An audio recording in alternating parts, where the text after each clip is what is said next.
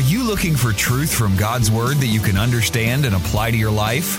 You'll find it today on Make It Clear with Dr. Stan Ponz. Listen now as Stan makes it clear.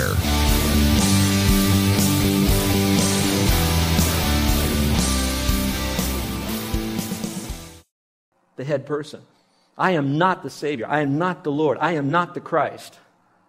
And so, as much as you be, develop this great life and God begins to use you because you've surrendered to Him, you're going to find that people are going to look to you to solve their problems. They're going to look to you to give them all the answers. And for some of us, that might be difficult because um, we could develop pride.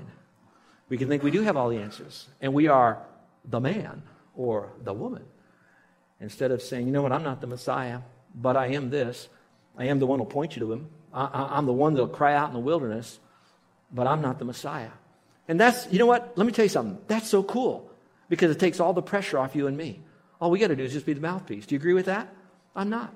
There's humility all through this thing, isn't there? So I'm not the Messiah. Notice the second one. He says, I wasn't Elijah. He said, they said, Are you Elijah? And he said, I am not Elijah. Now, for some of you, I'm going to speak to those of you that have been a Christian a long time and you've gone through the Gospels and you say, whoa, whoa, whoa, whoa.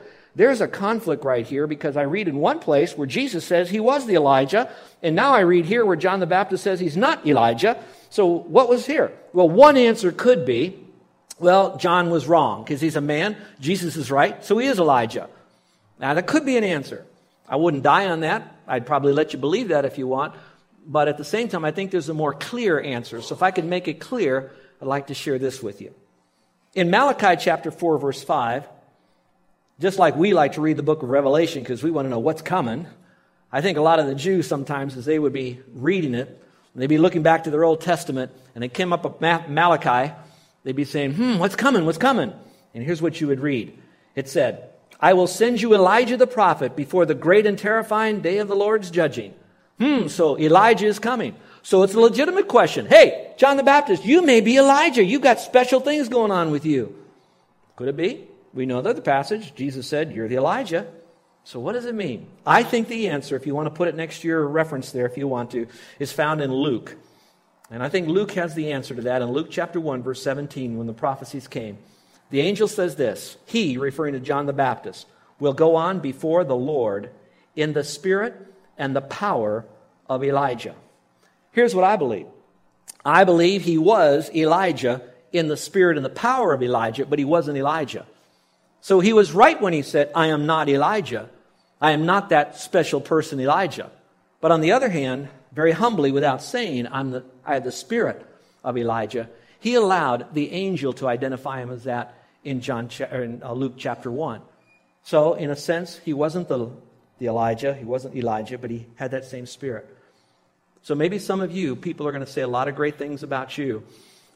I don't know that I would ever want to care as much to have the spirit of Elijah upon me that I could speak prophecy and I could speak great words and people would come and I'd be fearless like Elijah. I don't know about that. But I hope if I could be anybody, that people would see Jesus in me. I'm nobody, but I am a somebody if Jesus is in me. Well, then he goes on to say, I'm also not a prophet. They said, Are you a prophet? And John said, No, I'm not a prophet. I'm not one of those kind of people. Now, that's a legitimate question as well, because the Jews, according to Deuteronomy, were looking for this prophet that would come.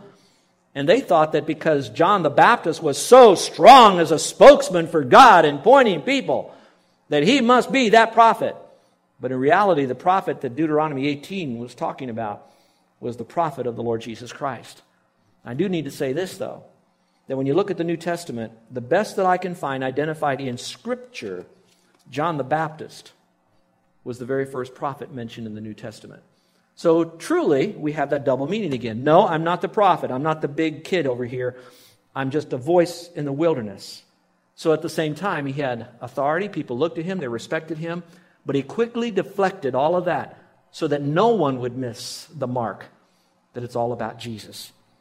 And so he said, I'm not the Messiah and I'm not the prophet. So who are you then if you're not these kinds of things? If you're not the Messiah and you're not the prophet, you're not Elijah, who are you? Would you look at your Bible? Look down there, and here's what you read in verse 22. Who are you? Finally, he said, I'm nothing more than just a voice crying in the wilderness. I'd like to read a quote to you I picked up. Someone said this John had a very specific and important God given role in history. This encourages me, but I know in my heart that no matter how simple or small, large or symbolic, he has a, God has a specific purpose for me as well. And he'll always be with me and to see me accomplish whatever that purpose might be. There's a, a, a, phrase that I like to use. It's like a little limerick, if I can say that. I think there's a lot of truth in this, and I'd like to wish I could live up to this phrase, but if I throw it out to you, maybe it'll work for you, and you might want to follow that as well. Remember, if you want to be great, it's not knowing, well, actually, it's knowing who you are in Christ, whose you are. It's not knowing certain things about you. And the phrase goes like this I'm just a nobody who wants to tell anybody about somebody who died for everybody. Is that who you want to be? I don't care about all my titles, all my credentials. I don't care about my heritage, my ethic, my ethnic background. I don't care about all the degrees that I have. I appreciate all of that. All of that are tools that God has used to put me in front of people or next to people or in life, maybe with some respectability by others, but really it's not about all of that. I'm just a nobody who wants to tell anybody about somebody who died for everybody. I think John the Baptist could have written that.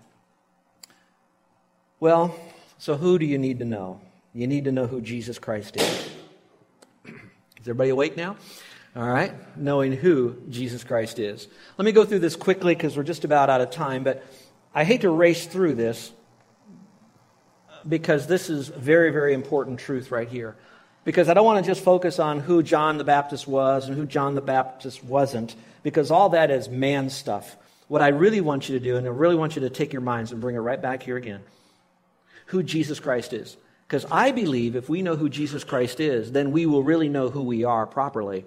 And we'll also have not too low of a self esteem, but at the same time, we'll humbly know who we're not, as long as we know who Jesus Christ is. So let's look at it. Who is Jesus Christ? First of all, John the Baptist knew his presence. Go back to the passage, verse 26. It says, John answered them and saying, I baptize with water, but there stands one among you whom you do not know. Now, if this is your Bible and it says it that way, that's my translation that I have in my Bible. You might want to underline the word, there stands one among you. Circle the word among you.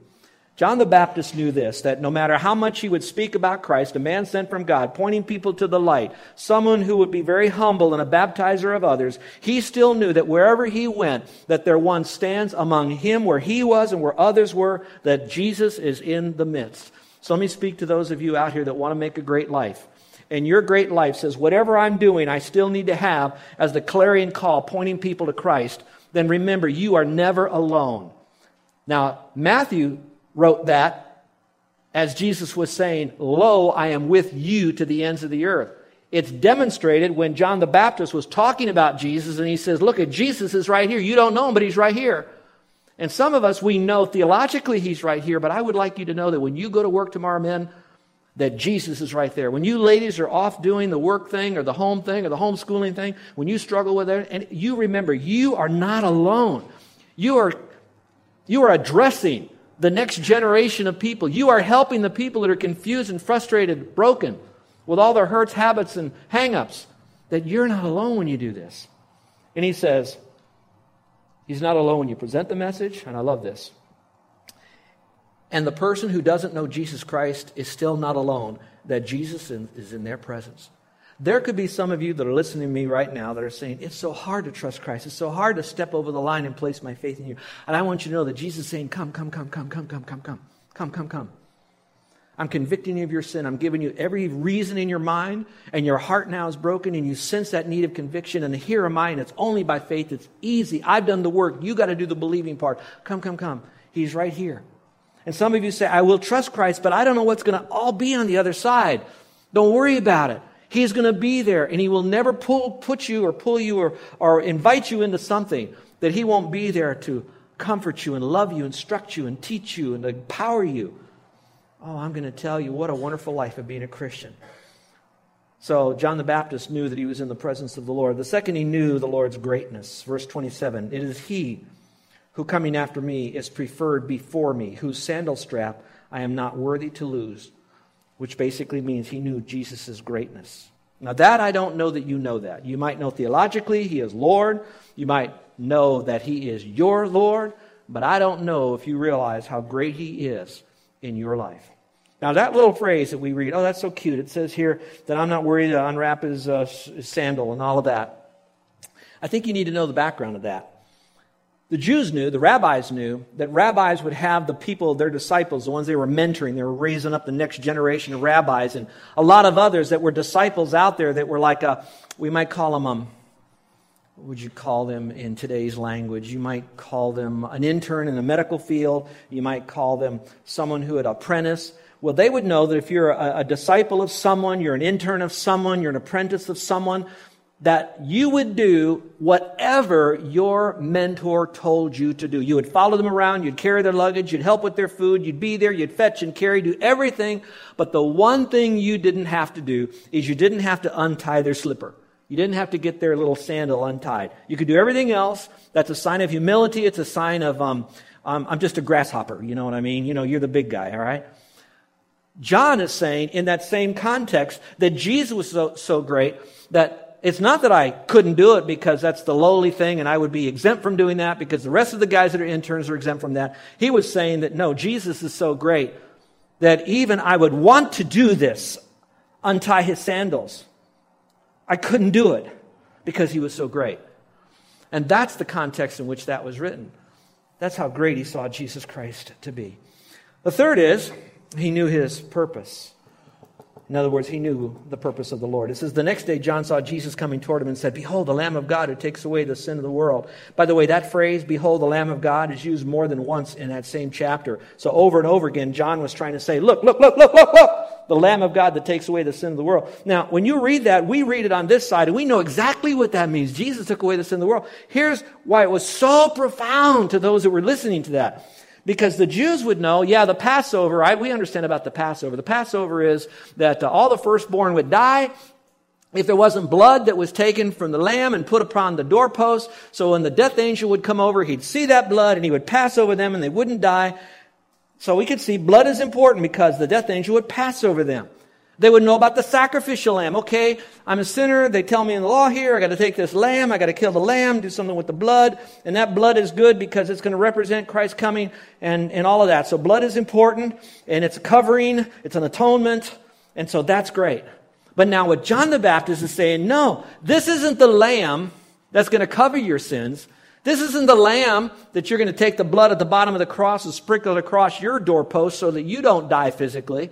He's saying, no, this is the Lamb of God that's going to take your sins away. That's huge. And I hope that when you go home and you drive in your cars to the beach next week to camp, you remember He is with you. You know His purpose was to pay your sin debt and all of your families and friends as well.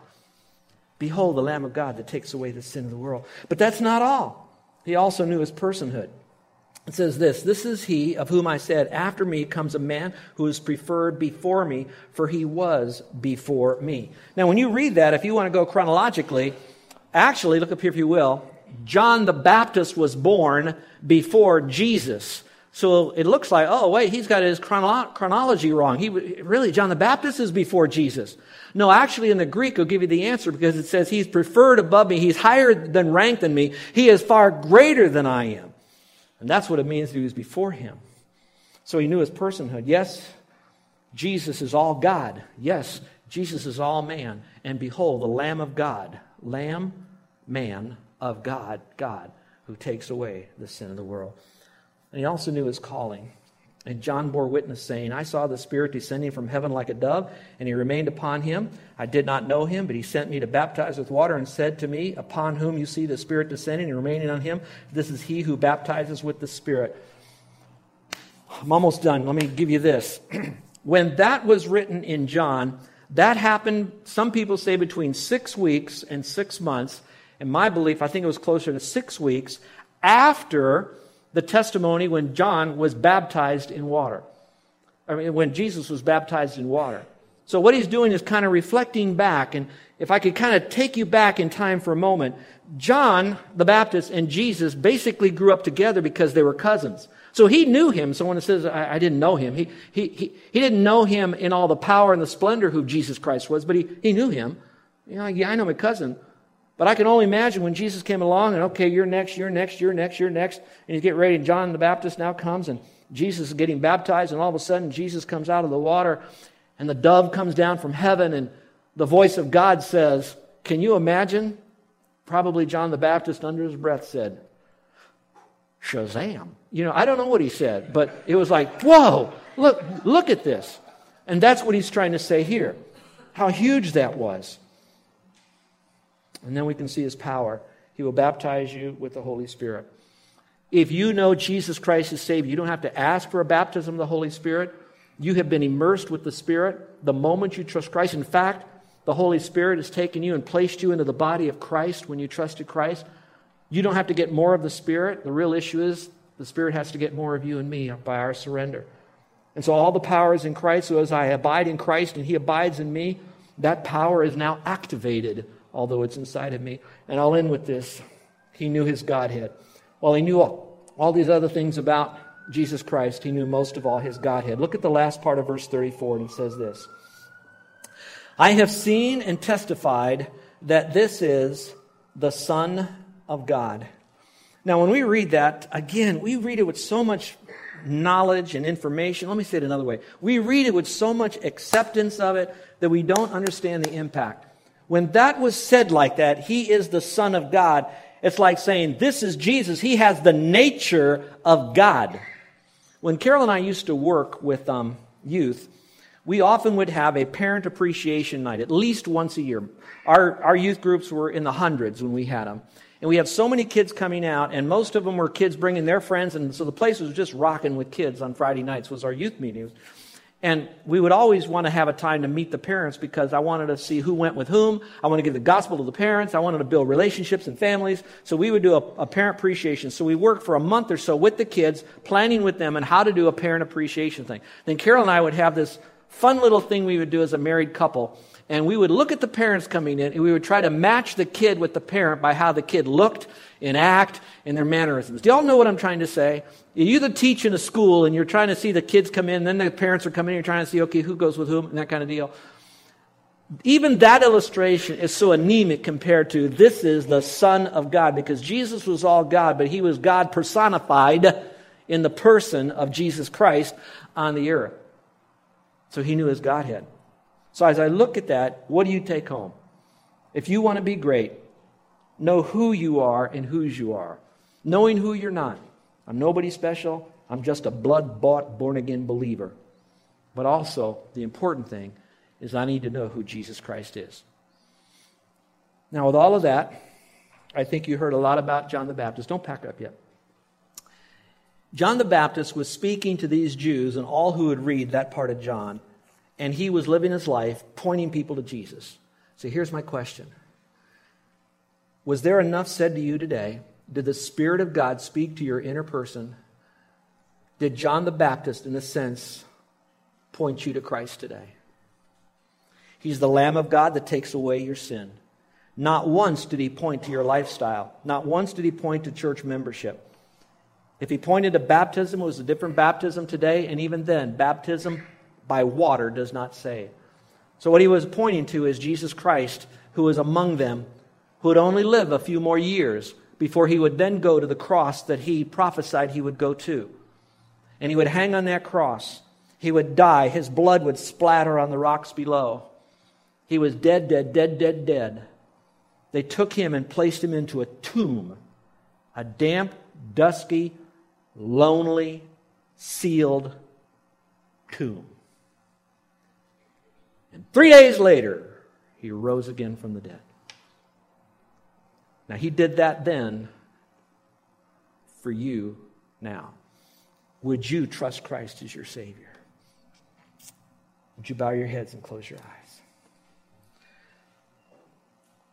John the Baptist, he truly was the greatest that ever lived then, but it's nice to know that those of you who know Christ as your Savior, You might think you're the least in the kingdom, but you're still even greater than John the Baptist.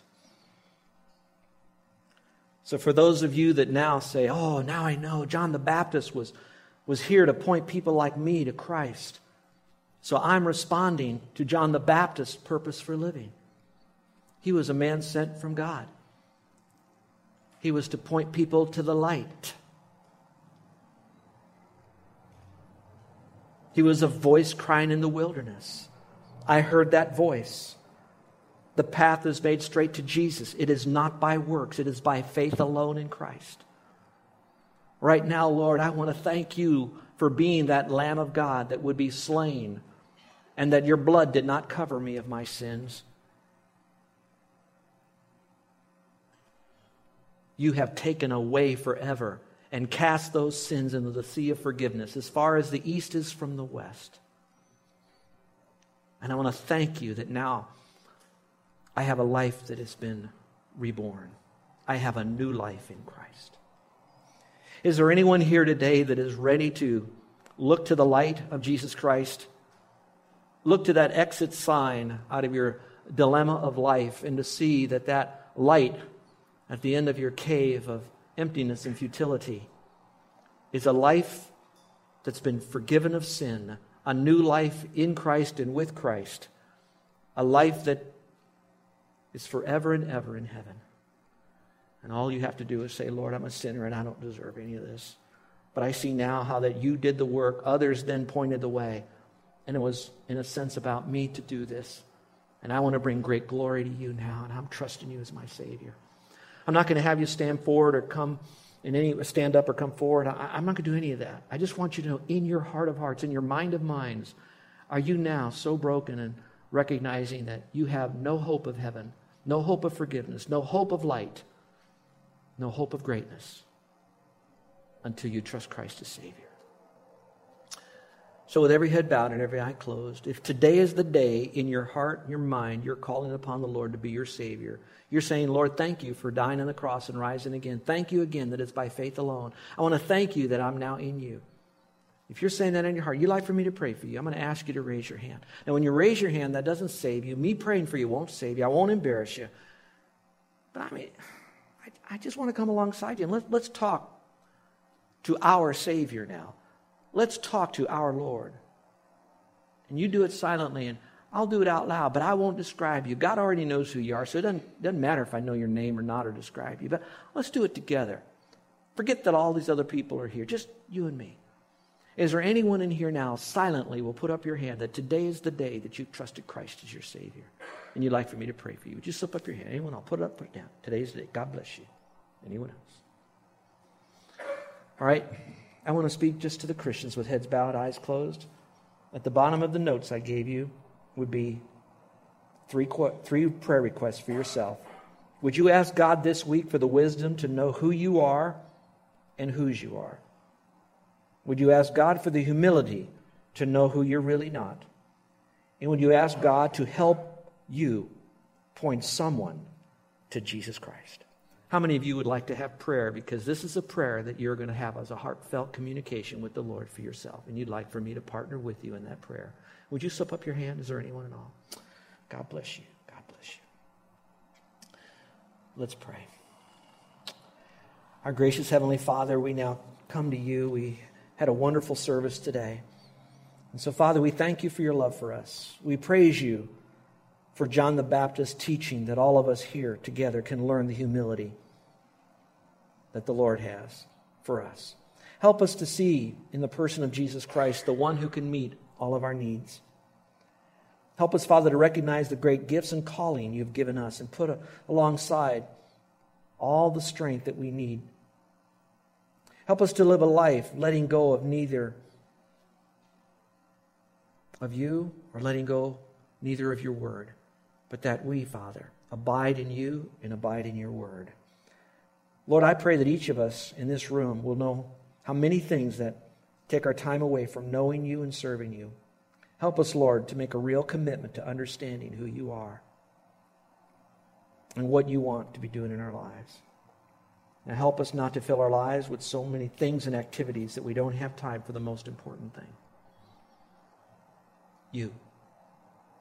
and obeying you with the motive of bringing you the greatest glory. It is in your name we pray. Amen. You're listening to Make It Clear with the teaching of Dr. Stan Ponz, founder of Make It Clear Ministries. Make It Clear is dedicated to taking the Word of God with clarity into every person's world.